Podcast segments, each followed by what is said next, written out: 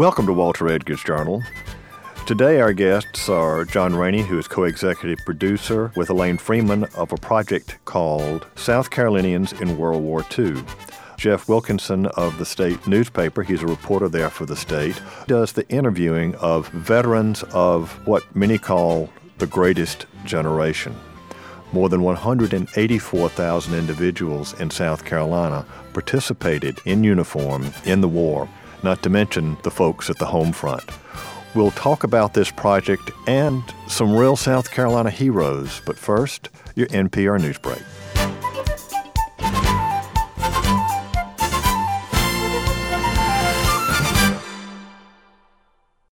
With me in the studio today are Jeff Wilkinson, who's a reporter for the state newspaper, and John Rainey, who is the co executive producer of a program called The Vanishing Generation, which is aired by South Carolina ETV, and it's capturing the stories of World War II veterans.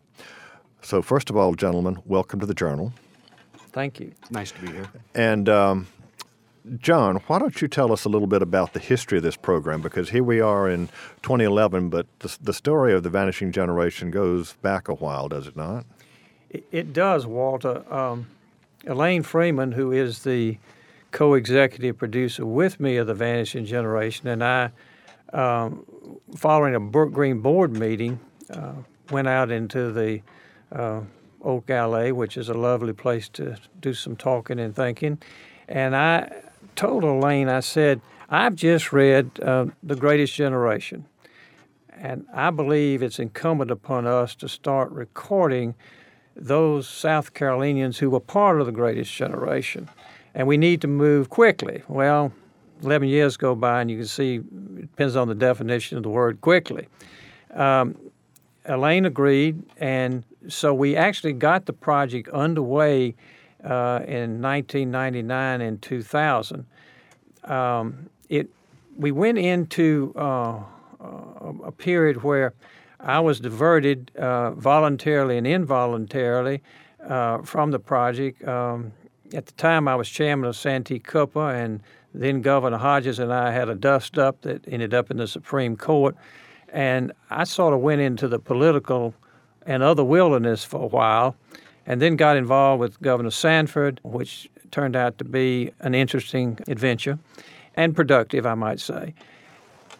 So it wasn't until really about two or three years ago, maybe two years, uh, Jeff. Yeah, that's right. Two that ago. we really got back onto this seriously. During the meantime, ETV had done some limited production of of what we had undertaken, and there was actually um, something done on on ETV back uh, about 2001. I know the initial filming we did, uh, there was a fellow named Stan Marshall who was in that. Stan, whom I did not know, had such an exemplary war record, although I knew him well. He was married to a cousin of mine up in Anderson County, was the PT boat commander who picked up uh, President Kennedy in the Solomons and we did him. Uh, we did John Hammond Moore, historian in Columbia, who was on a rocket ship in the South Pacific, and a, and a few others. And then the project just shut down. It, it went into the somebody hit the pause button, I guess. But then we got going again. Uh, we got uh, Jeff on board. We got the state newspaper on board. We got some funding. Elaine and I started focusing again in earnest. And our first work was uh, shown uh, on Veterans Day 2010 and again on Pearl Harbor Day 2010. And it was entitled A Time to Fight. And it was the first hour of what we now envision as a multi hour production which we will be showing over uh, the course of the next uh, year or so. All right. Thank you, John. And Jeff, talk about your involvement and also the involvement of the state newspaper in this project. Well, uh, leading up to uh, the Honor Flight program, I think you may have heard heard of that. That's where uh, a group here in town flies World War II veterans to Washington D.C. for free to see their monument. They wanted a little publicity going into that. So I wrote a series of 13 profiles of World War II veterans that the state newspaper ran on the front page. And John saw them, called me up, and said, uh, "Do you want to do this project?" And I said, "Absolutely." Uh, so uh, we jumped in and started doing interviews, and we've done 64 now. 64, and there were what 184,000 plus individuals from South Carolina who served in uniform in one capacity or the other, not counting the folks who, for example, worked in defense industries. And of course, we had people from South Carolina who were involved in the conflict who were not natives at the time but who now live here, Holocaust survivors. Um, there was a World War II veteran who actually had been in the Netherlands Army in what we now call Indonesia and taken as prisoners of war when the Dutch East Indies fell to the to the Japanese. So it, it was literally a worldwide conflict, and you you know South Carolinians were involved from the get go. They were at Pearl Harbor. So, how did you go about selecting your veterans or finding them? Did you put out? I know, I know, Jeff, there were some stories in the paper, but did people contact you, or did you start contacting folks? How did this How did this go? A little of both. I mean, we had the honor flight list, so we had had a list. John had some suggestions. Other people at ETV had suggestions. And I wrote a couple of stories for the newspaper, and we just started getting emails. And we got a lot of emails. We got a database of over 250 veterans. Mm-hmm. And just talking to people on the street. And and this really is a very time sensitive project because I know nationally it's something like 1,500 veterans of World War II die every single day. In fact, you've lost some folks that you interviewed. Yeah, we've night. had four. We've had four pass away since we've interviewed them. Spann Watson, he was a uh, Tuskegee Airman. Gus Wright, who was taken prisoner on Corregidor and spent the whole war in prison. Mm-hmm. Claude Walker, I think. Claude Walker, five brothers mm-hmm. who all served and came back. Mm-hmm. And William Dawson, Mm-hmm. The fact that they are passing away every day, even even here in South Carolina. Because if you look at the obituaries in the newspaper, and you see, a lot of times they will have the photograph of the young man in, and you can tell from the the uniform, at least I can, that they are they're War II, War II vets. This is a multi-year project, and I viewed your first one. A Time to Fight. Fascinating footage. But I'm sure you've got a lot more footage than what you're actually airing. Is there going to be an archive where these are going to become a part of, of the record, where it's, it's at the Caroliniana or the State Historical Society? Is there some place where all of these interviews, because you, you obviously are not using every everything, you must have something that we call an outtake. We do interviews anywhere from an hour and a half to three hours, so we have a ton of stuff. Hmm. Uh, we're currently building a website where we're going to put uh, uh, all of these stories. Uh, it'll be linked to thestate.com. It'll be linked to the ETV website. In addition, we're doing social media. We have a Facebook page, mm-hmm. which John loves. I'm trying to understand. we're posting things almost every day photographs, uh, interviews, obituaries, newspaper stories. Mm-hmm. So we're trying to get this out as, uh, as many levels as we possibly can. Well, that that was one thing that I was fascinated with is that a lot of what the, people call B-roll, the back in between the interviews, you use the photographs that obviously were supplied by these these folks. Oh yeah, and they're always in a, a, little box somewhere, and they hadn't pulled them out in 30 years. And we ask them where it is, and they pull it out, and it's just fascinating. Mm. And it's important to get that stuff too, because once they pass away, that stuff has a, a way of evaporating for somebody who's, who's worked with historical records and historical organizations for all my adult life, it is really sad. Someone will die, they'll have the, the letters or photographs, and the children or grandchildren or whoever inherits, eh, what's this old stuff? And it goes on on the street. There's a fellow who literally does dumpster diving for the Caroliniana, and about once a week he comes up with incredible collections of photographs or letters. Um, going back to the 19th century that people moving, they just don't know, and it's gone. And the Historical Society in Charleston actually has a growing collection of veterans' letters, not just World War II, but any South Carolinian who served in uniform, they want their collection. And, and John, as a Vietnam vet, you'd be interested to know that their Vietnam veteran collection of letters is growing by leaps and bounds. So uh, it's an important part of sharing history. And a veteran you couldn't interview, but this is going back to the letters that just show up. Jim Hammond, who used to be your colleague at, at the state, Jeff, mm-hmm. after his father died, his mother showed him letters that her, he would have been a member of the 8th Air Force. And Jim wrote a book, Tom's War. Tom's War. You, you interview these, these folks, and I would say almost half of them that I remember. Well, I'd never been out of South Carolina before. And the next thing you know, they are in the South Pacific or they are in, in North Africa. And when they saw that the world, they came back, and John, as you well know and as you've talked about, they helped change South Carolina. That's right. They saw they saw there was another world. That actually South Carolina was not the epicenter of the universe. That was a big surprise to a lot of people. You mean it's not? Well, I, I'm- I I'm just- just, I'm just- about to say that some folks still think it is, but I, I think that's being hopefully disabused day by day. Well, it may not be the epicenter, but it is very easy to link South Carolina with the outside world. It is not as isolated a place as some folks seem to think it is. The South Carolina connections with American and world history are just absolutely incredible. So, anyway, Jeff, you've been working on the project. Let's talk about a couple of stories that really grabbed you. Let's share. My, my hero, and you've used him in this, and among heroes, is Moffat Burris. Oh yeah, Moffat. Moffat is all over the place in the war. He started in North Africa. He went to Sicily. He fought in Italy. He jumped in Market Garden. He uh, loved his job. He loved being in the, in the 82nd Airborne.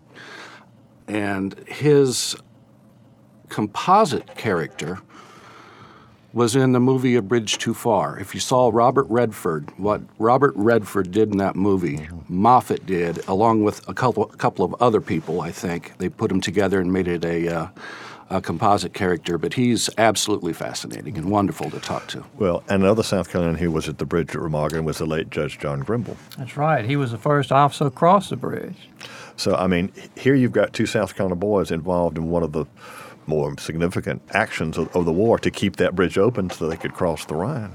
in that composition of the character that Robert Redford played, which included Moffat Burris, Moffat's spe- specific part there was he was the officer that crawled on the British tank and held the submachine gun to the head of Lord Carrington, the Queen's cousin, and told him he either would advance his British tanks in relief of the American airborne or he was going to kill him.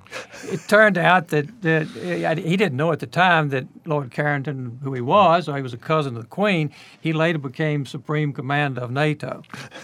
And So, they so met. things can be a real near thing.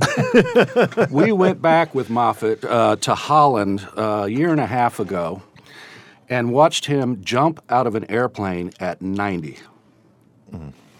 He was decorated by the Queen of Holland, and he met that gentleman for the first time since the war on stage when he received his decoration. Lord Carrington. Right. Right.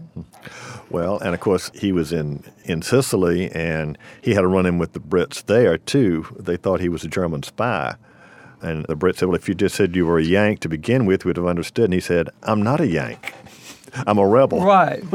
just uh, Walter, let me tell you an interesting story that we didn't cover because of this hiatus, this long pause button that was hit from 1999 through 2009. That's when we got started. wasn't Yep. it? it was 10 years. For years, I was general counsel to the Ben Arnold Company. And I worked with a fellow down there named Mike Chester. And Mike Chester was um, the special assistant to Norman Arnold, who was president of Ben Arnold Company. Never knew until the end of Mike's life of his war record. He never mentioned it. Turned out, Mike told me at, at the end, and it was very close to the end of his life. He had four combat jumps, which is unusual. Uh, he had four stars on his um, parachutist wings. And there's a picture of him in the book The Longest Day by Cornelius Ryan. And it shows him sitting in the door of a C 47. And following his funeral, the general, retired general officer, Patton Adams, who was a former mayor of Columbia and a fellow Vietnam veteran, and I was sitting there. And, and, Patton was also the civilian aide to the Secretary of the Army that, at the time. That's exactly right, and we worked together. In fact, he was the chairman of the uh, effort to build the Vietnam Monument. Mm-hmm. So, so, so Patton and I sitting there listening to this retired general, and he he said, Mike Chester was the first American into Normandy. Mm-hmm. And that tied in with what Mike had told me about leading the Pathfinder unit. Mm-hmm. And where so many of the paratroopers were drowned, they dropped in the wrong places, they dropped right on top of the German units. He said, We, we hit exactly where we were supposed to hit. We took out our flares, we took out our uh, uh, cloth markers, we marked the LZ, and we didn't fire a shot all day. Mm-hmm. And so Cornelius Ryan just gave a big yawn and moved on. well, and of course, among the people who did go in gliders, the late Senator Strom Thurmond. That's right. Uh, but most people know his World War II stories. Jeff, let's get let's get back to to Moffett Burris because one of the other stories that he has told here on the journal, and it's been one his interview has been one of the most requested that we have we call them evergreens. Well, his has been evergreen. And he talks about liberating a concentration camp in Europe.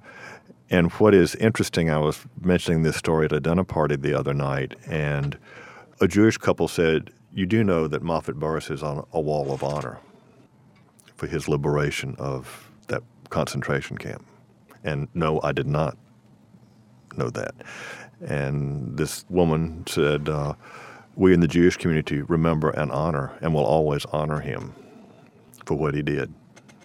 We know down here at the Veterans Park, there's a, a Holocaust memorial um, that was um, erected several years ago. Mm-hmm. And on the back of it is a list of Americans who were part of the Liberation Army that went in there. I don't know whether Moffett's name is on there or not. I know my uncle from the little hamlet of Sharon, South Carolina, a graduate of. Up in York County. Up in York County.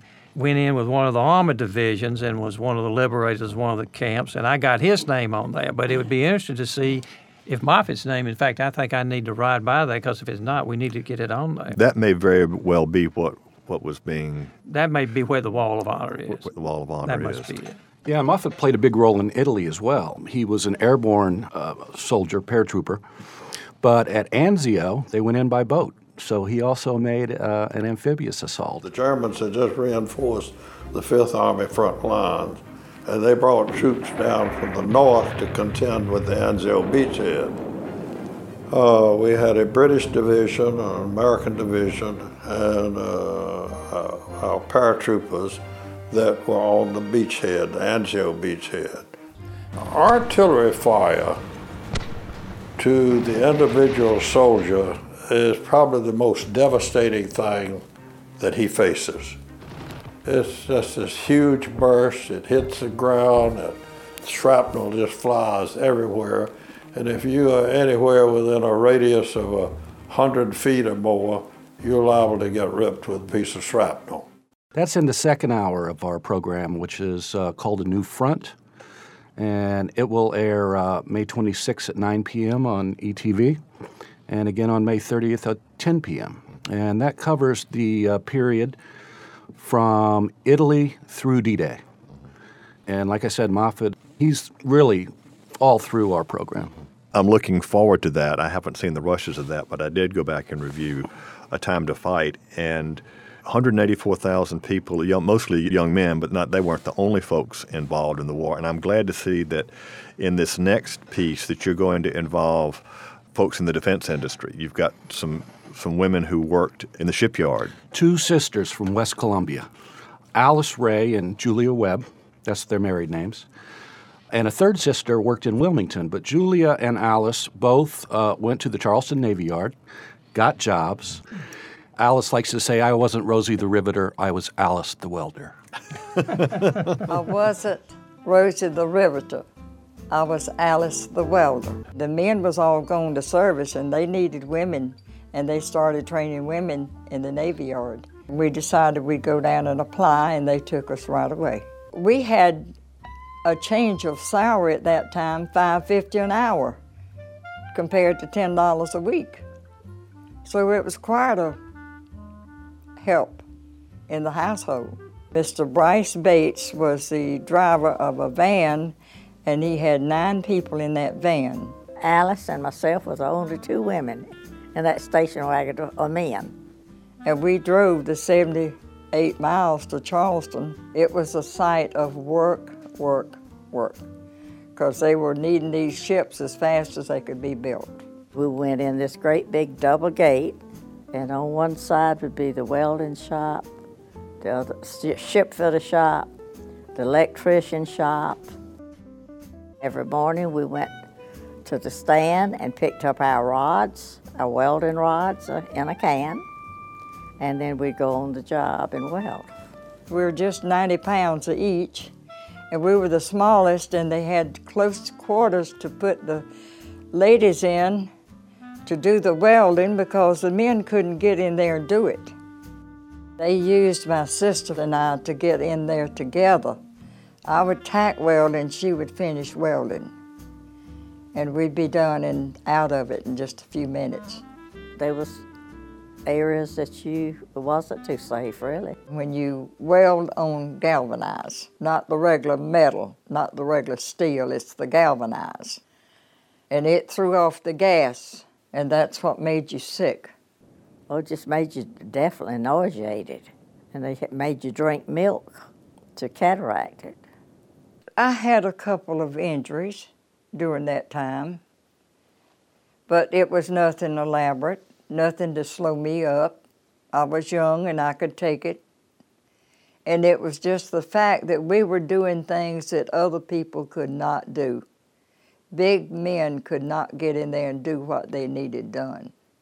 It was hard work, but by the grace of God, He gave me strength to, to do the work and do it well.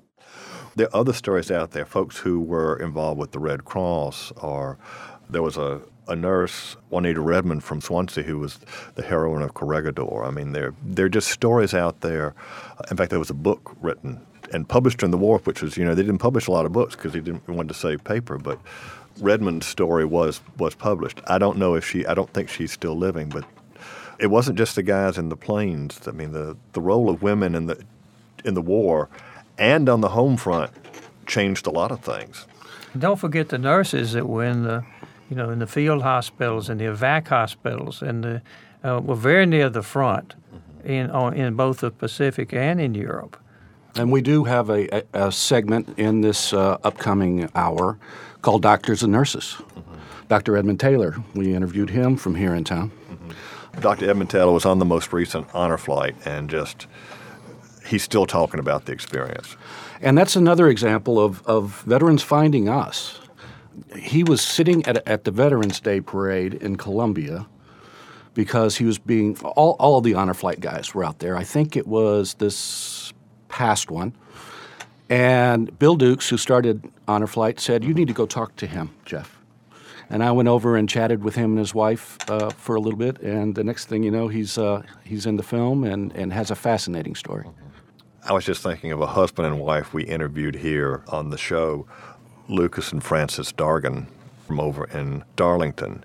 And we did them as a team, talking about his going off and her life on, on the home front in rural South Carolina most of South Carolina really was country. Our cities were just small towns compared to everywhere else, and it was a very different world.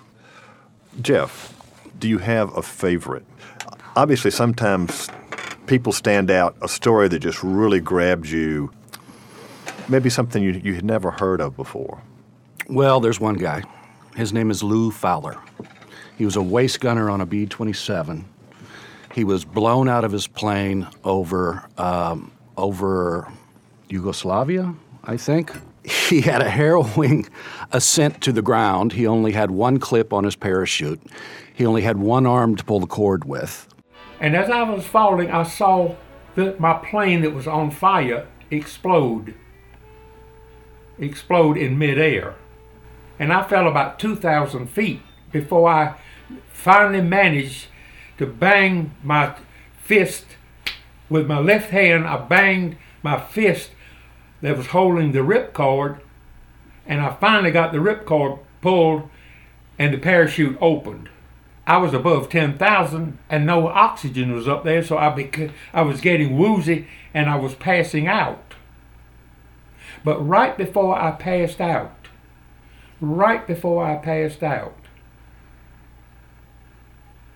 I heard this voice Fear not, for I am with you. Fear not, for I am with you, because I knew that my God was with me at that time and that gave me courage. And then I passed out. He was rescued by Yugoslavian partisans. Then he was captured by the Nazis. German patrol picked us up and captured me and one of the others. The other three, other four, they executed on the spot. and ended up in a boxcar outside of Auschwitz. That's in this upcoming hour as well. And not only did Lou have an amazing story, but he's just an amazing man. He's so positive and so happy that he survived his ordeal and loves to visit with children. He loves to speak to groups, and he's just an engaging, engaging man. And, and I just love being out, hanging out with him. Where is Lou's hometown? Columbia. Oh, okay. As a matter of fact, he lives about three blocks from me, and I didn't even know it until the other day. Well, you know, as you mentioned, there are really many other stories like that. And you've, you've, you've mentioned a couple. Another one would be Odell Vaughn, who lost his legs saving fellow soldiers.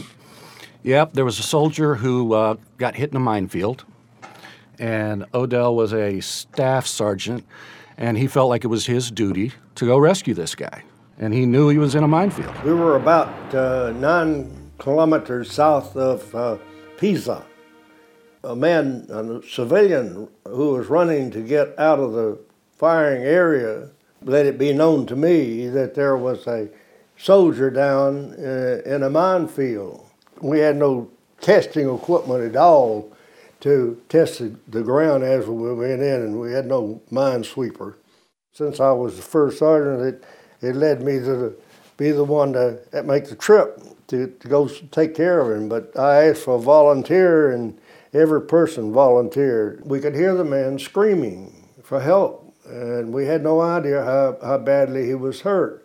So, with the thought in my mind that this man could not live long if he was seriously wounded uh, because of loss of blood. Uh, so I, the more he screamed, the faster I moved, and we were dodging mines going in. My thoughts were not on mines as much as it was on a man up there screaming in front of me somewhere. So as a result of it, I stepped on the mine and uh, blew me up in the air a good bit and back down uh, in a sitting position. I looked down and one leg was gone and the other one was mangled pretty badly. There was so much bleeding that we had to do something quick. So that's when my man that was with me helped me put tourniquets on both legs from my belts. I told him to get the other man out first because he was maybe in worse condition than I was, and he didn't have the privilege of having tourniquets for his legs. I prayed to the Lord at one moment that I died, and in the next moment I prayed that I could live to see my wife and a son I'd never seen. And I don't recall having thought of anything else. Hmm. incredible stories, and I'm sure these are just several of many.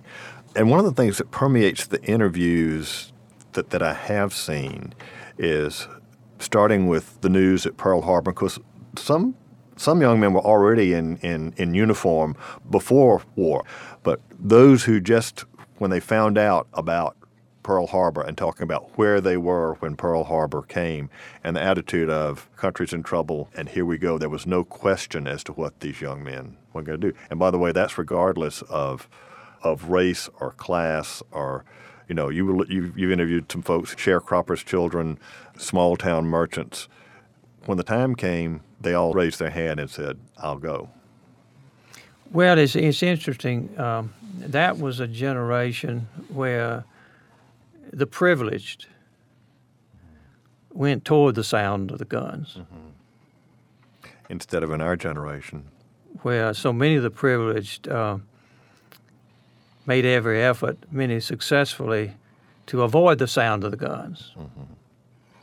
You talked uh, to a lot of these veterans, and they say it was obvious that everybody was who was able-bodied was going to have to go anyway. So they stepped up, many of them, to pick their branch of service. Right. Uh, Moffat wanted to be in the airborne. You should tell the story of your friend that went to Furman.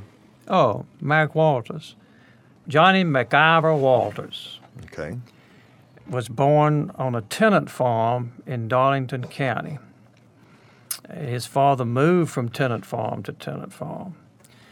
Mac, as he has been called all of his 90 or 91 years, still living in Greenville. He lives out at Furman now uh, with his wife Donna. Mac went to Greenville with $3 in change in his pocket, and uh, Dr. Bennette Geer, who was then the president of Furman, got him into Furman. I, I'm not sure the details, but Mac somehow got into Furman. There, he became good friends of Bennett E. Gear Jr., who later became his law partner and my law partner. But Mac went in in 1941, wanted to be a pilot but couldn't because of his eyesight, became a navigator on either a B 17 or B 24 out of Italy, flew any number of combat missions, came back, went to the University of Michigan Law School, uh, went to work for uh, Texaco. And fast forward now to Richard Nixon's first election, and John Mitchell was going to be the Attorney General. They were looking for people from the South to be in the administration. John Mitchell and Mac Walters had known each other when Mac was in the tax department of Texaco in New York. And so Attorney General Mitchell called and asked Mac if he would consider joining the administration. I happened to be back from Vietnam and in law school in uh, Georgetown at the time when Mac came to Washington. This would have been 68. This story is interesting to me because Mac Walters exemplified those who made it through the Great Depression the really hard way, who answered the call in World War II, who came back, completed their education, and then went on to be significant people in American history, both in the public and the private sector. Mac Walters is the exemplar of integrity. If you were to look in the dictionary for the word integrity, it'd say see Mac Walters. Mac then went as Assistant Attorney General of the Tax Division to Commission of Internal Revenue in the second Nixon administration. It was during that time, and we have all this in the interview. Yep.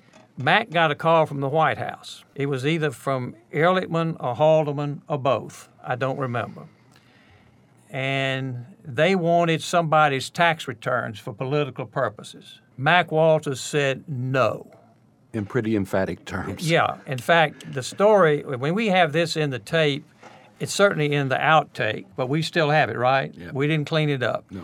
George Shultz, who was then the Secretary of the Treasury, to whom the Commission of Internal Revenue reports, and Mac Walters were in the same room. In fact, I think Mac says on in the interview that George Shultz was in his bathroom on the phone and listening in, and Mac told them in no uncertain terms they were not getting anybody's tax returns as long as he was Commissioner of Internal Revenue, and that they could do certain things with the job and with themselves in no uncertain terms. Is that about right? That's correct. Okay. So then, after uh, Nixon left office and the Democrats took over Congress, Mac was called before a House committee investigating various things in the Nixon administration. And Mac told his story. And it's a beautiful story. It's about integrity in public office. It's a word you don't hear much about anymore. You know, and lack of integrity is the first definition of corruption. In any event, Mac then went on and he headed up the Washington office of the very fine Richmond firm of Hunt and Williams. And um, then he, um, he came back to, to Greenville and practiced law and then uh, ended up his career with Colonial Investment Company in Spartanburg. But, but Mac has never stopped working. In fact, two years ago, I was producing an op ed on Secretary Geithner, who was about to be confirmed as Secretary of the Treasury. And I called Mac and I said, Mac, would you co author this with me? And he said, I certainly will. But I wanted Mac on that op ed. If, if there was ever a man of unimpeachable character coming out of the Depression, fighting the good war, coming back and making great contributions in the civilian sector for all of his life was Mac Walters. He, like other World War II veterans, is that they had invested in their country, but their country was willing to invest in them and invest in the future. That's right, through, the GI Bill. Through the GI Bill. Exactly. But and he was able, because of the GI Bill, to go to that very fine law school still was, today, the University of Michigan. Yeah. Jeff, looked like you were getting ready to chime in on something. It's just an image that sticks in my head. When we go into these neighborhoods, you know, we got our GPS and we have MapQuest. We're trying to find their houses. Almost invariably, there'll be an American flag in the front yard. And that's how I know where the house is. And not one that you stick on your door, right. a pole mm-hmm. with an American flag on it. Jeff, I know you are you're a good interviewer, and sometimes older folks like to, to tell their stories. But some of these, I can tell from looking at the interview, at least it seems to me, they really have to be coaxed. That they, they are modest about what they did. They did their duty by their country. You really kind of have to pull the stories out of them. Mm, they have to, some of them we have to talk into uh, into sitting down with us. Uh, a lot of times it's the family members that, that urge them to tell their stories. And I think a lot of these guys realize that they are in the sunset of their lives. And we explained to them that, you know, it's not about you, it's about the experience of the soldiers. And so it's important if kids are going to learn what it was like and what that sacrifice was, that you share your story. And, and they do. They, they'll finally come around. You know, there's some places they won't go, that they don't want to go.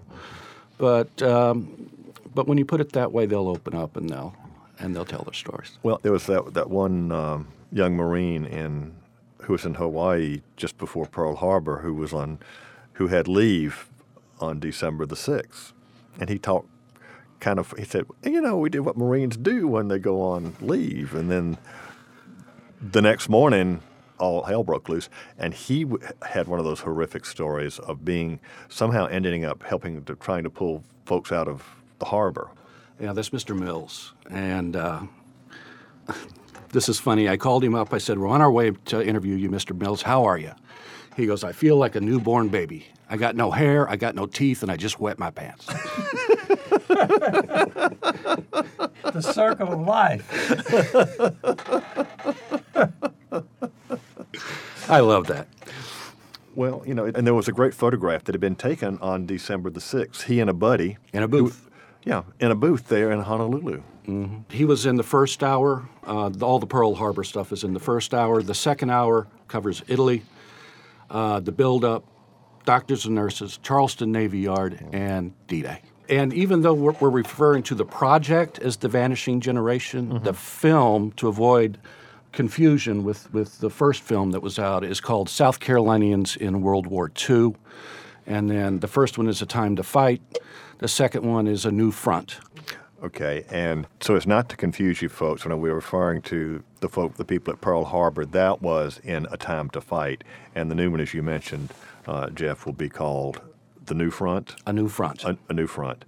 So when we, talk, we talk about D-Day, we're, we're really talking about things that are still to come. That's right have you thought about how you're going to break down the next two? Yes, or three. Or three, or three. You know, what's really hard is we keep doing interviews. And so uh, I interviewed this woman named Pat Kirby just the other day. She was a 16 year old girl at Pearl Harbor. And I'm like, ah, I wish we would have got her a year ago. She could have been in the first segment. So we keep getting more and more and more and more interviews. It drives the editor crazy, but but, but no, we're going to take we're going to take it from uh, D-Day through uh, the crossing of the Rhine and and the liberation of of the concentration camps, and then we head for the Pacific. Okay. Now, whether Pacific will be one hour or two hours, it just depends on where we are w- when we get there. We'll pick up Max Wood then, won't we? Yeah, Max. We had a great interview in Camden. My friend and neighbor of mine, Max Wood, he's 86 years old, and I, I heard from a friend of ours that you know Max uh, was in the Pacific in pretty heavy combat, uh, and he only started talking about it last Christmas and telling his grandchildren something about it. So in the late spring, I saw Max at a party, and I said, Max, this is a project that I'm working on, and, and I'm wondering if you'd be willing to tell your story. And he said he would. When did we sit with Max for three hours or whatever it was? And He even sang to us. Didn't he even he? sang to us. It, was it in the fall or the summer? Had, it couldn't have been in the summer. It must have been. What, what, did, what was he singing to you, John? What in the world was he What saying? song was that? We got it. You'll have to wait till you see the. the you'll have to wait till you see the segment. Oh, now I got to put the song in, right? You got to put the song in, but but Max tells an in- incredible story uh, about the South Pacific. You know, so many of us uh, believe that, that that there were nothing but Marines in the South Pacific. Uh, there were a great number of Army units in the South Pacific, um, and Ma- Max was in one of the Army divisions there. But uh, he tells a great story. He's a great storyteller, and once once he got cranked up, he would say, "Now." Are you sure you want me to tell it like it really was? And I said, Max, tell it like it really was. And so he would in no uncertain terms. We'll have to do a little editing on that. A little editing, but we're going to keep the raw stuff, the really raw stuff.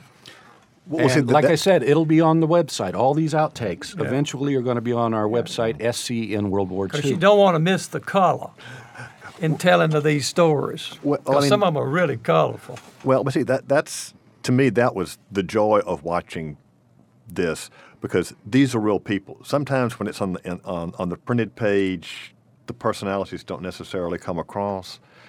But Jeff, you're you're not on camera, but you're obviously a great interviewer. They are really telling their stories, and they're doing it in, in such a way that, you know, I feel like I'm sitting on the back porch with them, and we're just talking, um, and I, or they're talking, and I'm listening. I got the best job in the world. I just sit there and I smile and I listen, and it all comes out for some reason. Well, you know, this is clearly a multi-year project. I mean, how how long y'all going to keep going at this? That's John's department. I, I told him not to worry about the funding. And John, before we sat down, I mentioned that uh, I've been working also with, with several Vietnam veterans groups who have been putting together their stories, and, and we're in fact going to, to do a journal on on, on both of them, uh, one completed and one not yet completed. So the Vietnam veterans are beginning to, to tell their stories, but the folks in Korea seem to be left out, and that is another story that really does, you know, it's not MASH. No. It's things like Hamburger Hill and, and excuse me, Pork Chop Hill. Pork Chop Hill, same result. Right, same result. We had done an interview uh, down in Port Royal at the AMVET Club there, and we had wrapped it up. And I'm sitting at the bar talking to some of the guys, having a beer. This guy wanders over and he goes, "My name's Killer Kane, and I was in Korea. How come you're not interviewing me?" And I didn't have a good answer for him. Well, you know, and s- it goes it goes back it goes back to the forgotten war. That's what it's called. And we've got we really do need to get to that, Jeff. If you don't run out of steam, we, we've got to start picking up the Korean War because it was it was so important for so many reasons. I mean, after this huge victory in 1945, where we were the only superpower on the face of the earth, to the five years later when we end up in a stalemate in Korea.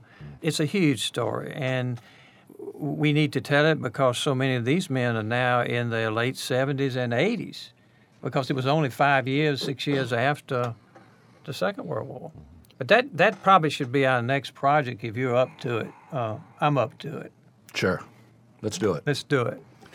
Uh, but we need names. Uh, we still need names of World War II veterans. Right. If you want to do Korea, give us names of Korean War veterans. Like I said, we have a Facebook page, but we're still collecting names. Well, we, we will have a link on the journal website that people can can then link in to you folks. That'd be great. But you mentioned the AMVET Club, the AMVET Club, the American Legion clubs. Those are disappearing, That's right. and which would normally be a center of the veterans community. It's part of the changing nature of our society today, and they're not the only. You know, the old fraternal organizations are are going by the the, moose and the elk. Yeah, People uh, aren't joining us like they used to be. No, no, it's a different world. So, John, I asked Jeff his favorite interviewee, yours. Don't you sit in on this? These? Oh yeah. Uh, well, I told you about Mac Walters. I Yeah. wasn't at Mac's interview, but he's one of my favorite stories. The interview with Max Wood was really over the top. We came, Ann and I went out there to his Or home. Ann- your- Ann's my wife, Ann Rainey, and I went over to Max and uh, and Sibby's house, and Max had us down to his pool house, and uh, Jeff came and brought his uh, camera lady with him. Oh, Heidi Meltretter uh, did a lot of the shooting for us. Leanne Cornegay went to Holland with us, and she's uh, working on some side projects that I haven't told you about yet, John. And Wade Sellers is the director of the series, and Erin Curtis is the production manager. She makes sure the trains run on So- time. You have a, you have a crew of what? Six, eight show up at these folks' houses. No, no, it's it's it's me and, and a camera person. It'd be Wade, Heidi, or Leanne, and we set up a couple of lights. We, we don't we don't want to make them too nervous, so we try to keep it a little bit low key.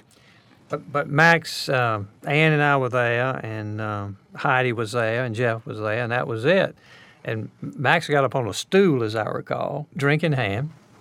So he got oiled up and, and started telling his story. And he starts off in when he and another fellow decided to join the army in uh, it was Michigan, I believe, and um, he ended up in Australia, and then he works his way up through New Guinea, and um, it's just he would stop every once in a while and said, "Now, you sure it's okay if I tell it like this?" And we said, "Max, just tell it like it was in your own language," and he did, and it there were parts of it that were just really there were interesting things that, that we learned that never occurred to us. He said when they got to Japan, everybody was disarmed except the MPs. He said we had to stack arms on the pier and the only people, Americans, that had any weapons there were the military police and the shore patrol and whatever, the APs and those Air Force police. He said uh, the whole country was completely disarmed, and that included us. And, and that, that just sort of never occurred to me. He said the whole time we were in occupied Japan, we had no weapons. There was a good reason for that in many cases, and that these guys had been fighting for a long time. And I can't remember the gentleman's name, forgive me, but he said, you know, by the end of that fighting, we were animals. We were animals, and they wouldn't let us come home. He said, I had to stay on Okinawa for four months before they thought I was fit to go back into regular society. And he goes, you know what? They were right. Well, the the other thing, of course, is the propaganda that our country used to to depict the Japanese. Even in children's cartoons, you know, the Bugs Bunnies and the Daffy Ducks, the, the Japanese person is depicted as either doing something evil or they're kind of cuckoo. But the whole, but the whole uh, effort of the war is you focused on the enemy, and then all of a sudden you are there in their country. Didn't disarm in Germany, though, did they? Soldiers weren't disarmed in Germany. I, I just don't know that. I just I when, when Max told me that's the first time I'd ever focused on that. But of course, it, it it made a lot of sense. You don't want a bunch of GIs running around with weapons, getting drunk, and having just come from the front, and because ugly things can can happen and, and do happen. You know, one one great story that we probably ought to try to get is Leon Goodall. Leon Goodall from Columbia is the retired chairman of Continental Life and Accident, I think was his company. He just sold out to Aflac. Leon is probably 90 or 91 years old. And Leon told me this story when we were both on the Santee Cooper board together in the 90s. He came into to um, Tokyo Bay on a ship as a young naval officer, and he said they had made the Japanese mark every place where there was a gun emplacement with white sheets.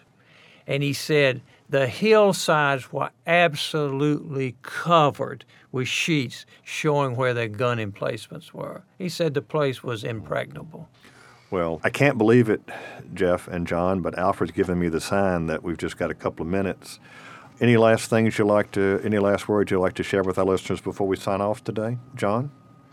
Well, anybody that's listening that has a name, please send it to us. Uh, no matter who you think they are, what you think they may have done, uh, take a chance and give us the opportunity to contact them. You're probably going to find out you had a hero living with you or living next door to you, and you never knew it because the heroes don't talk. And once they're gone, these stories are gone forever. Now's the time to get them. John Rainey, who is the co executive producer of the Vanishing Generation series, and Jeff Wilkinson with the State Paper. Thanks for being with us today on the Journal. Thank you, Walter.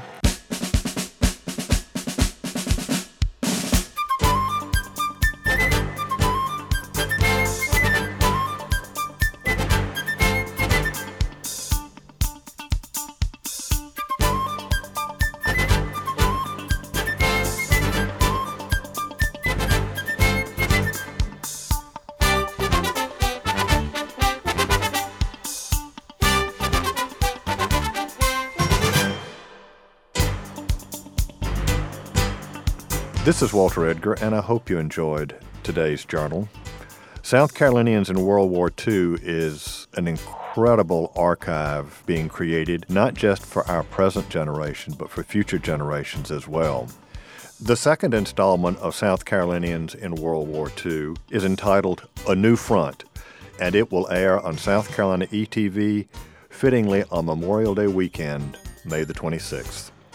This is Walter Edgar. Join me next week for more of the Journal.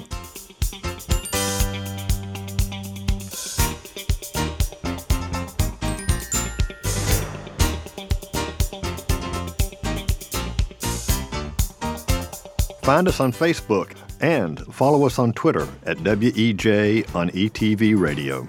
Listings of all our program guests and subjects, past, present, and upcoming, are at walteredgarsjournal.etvradio.org.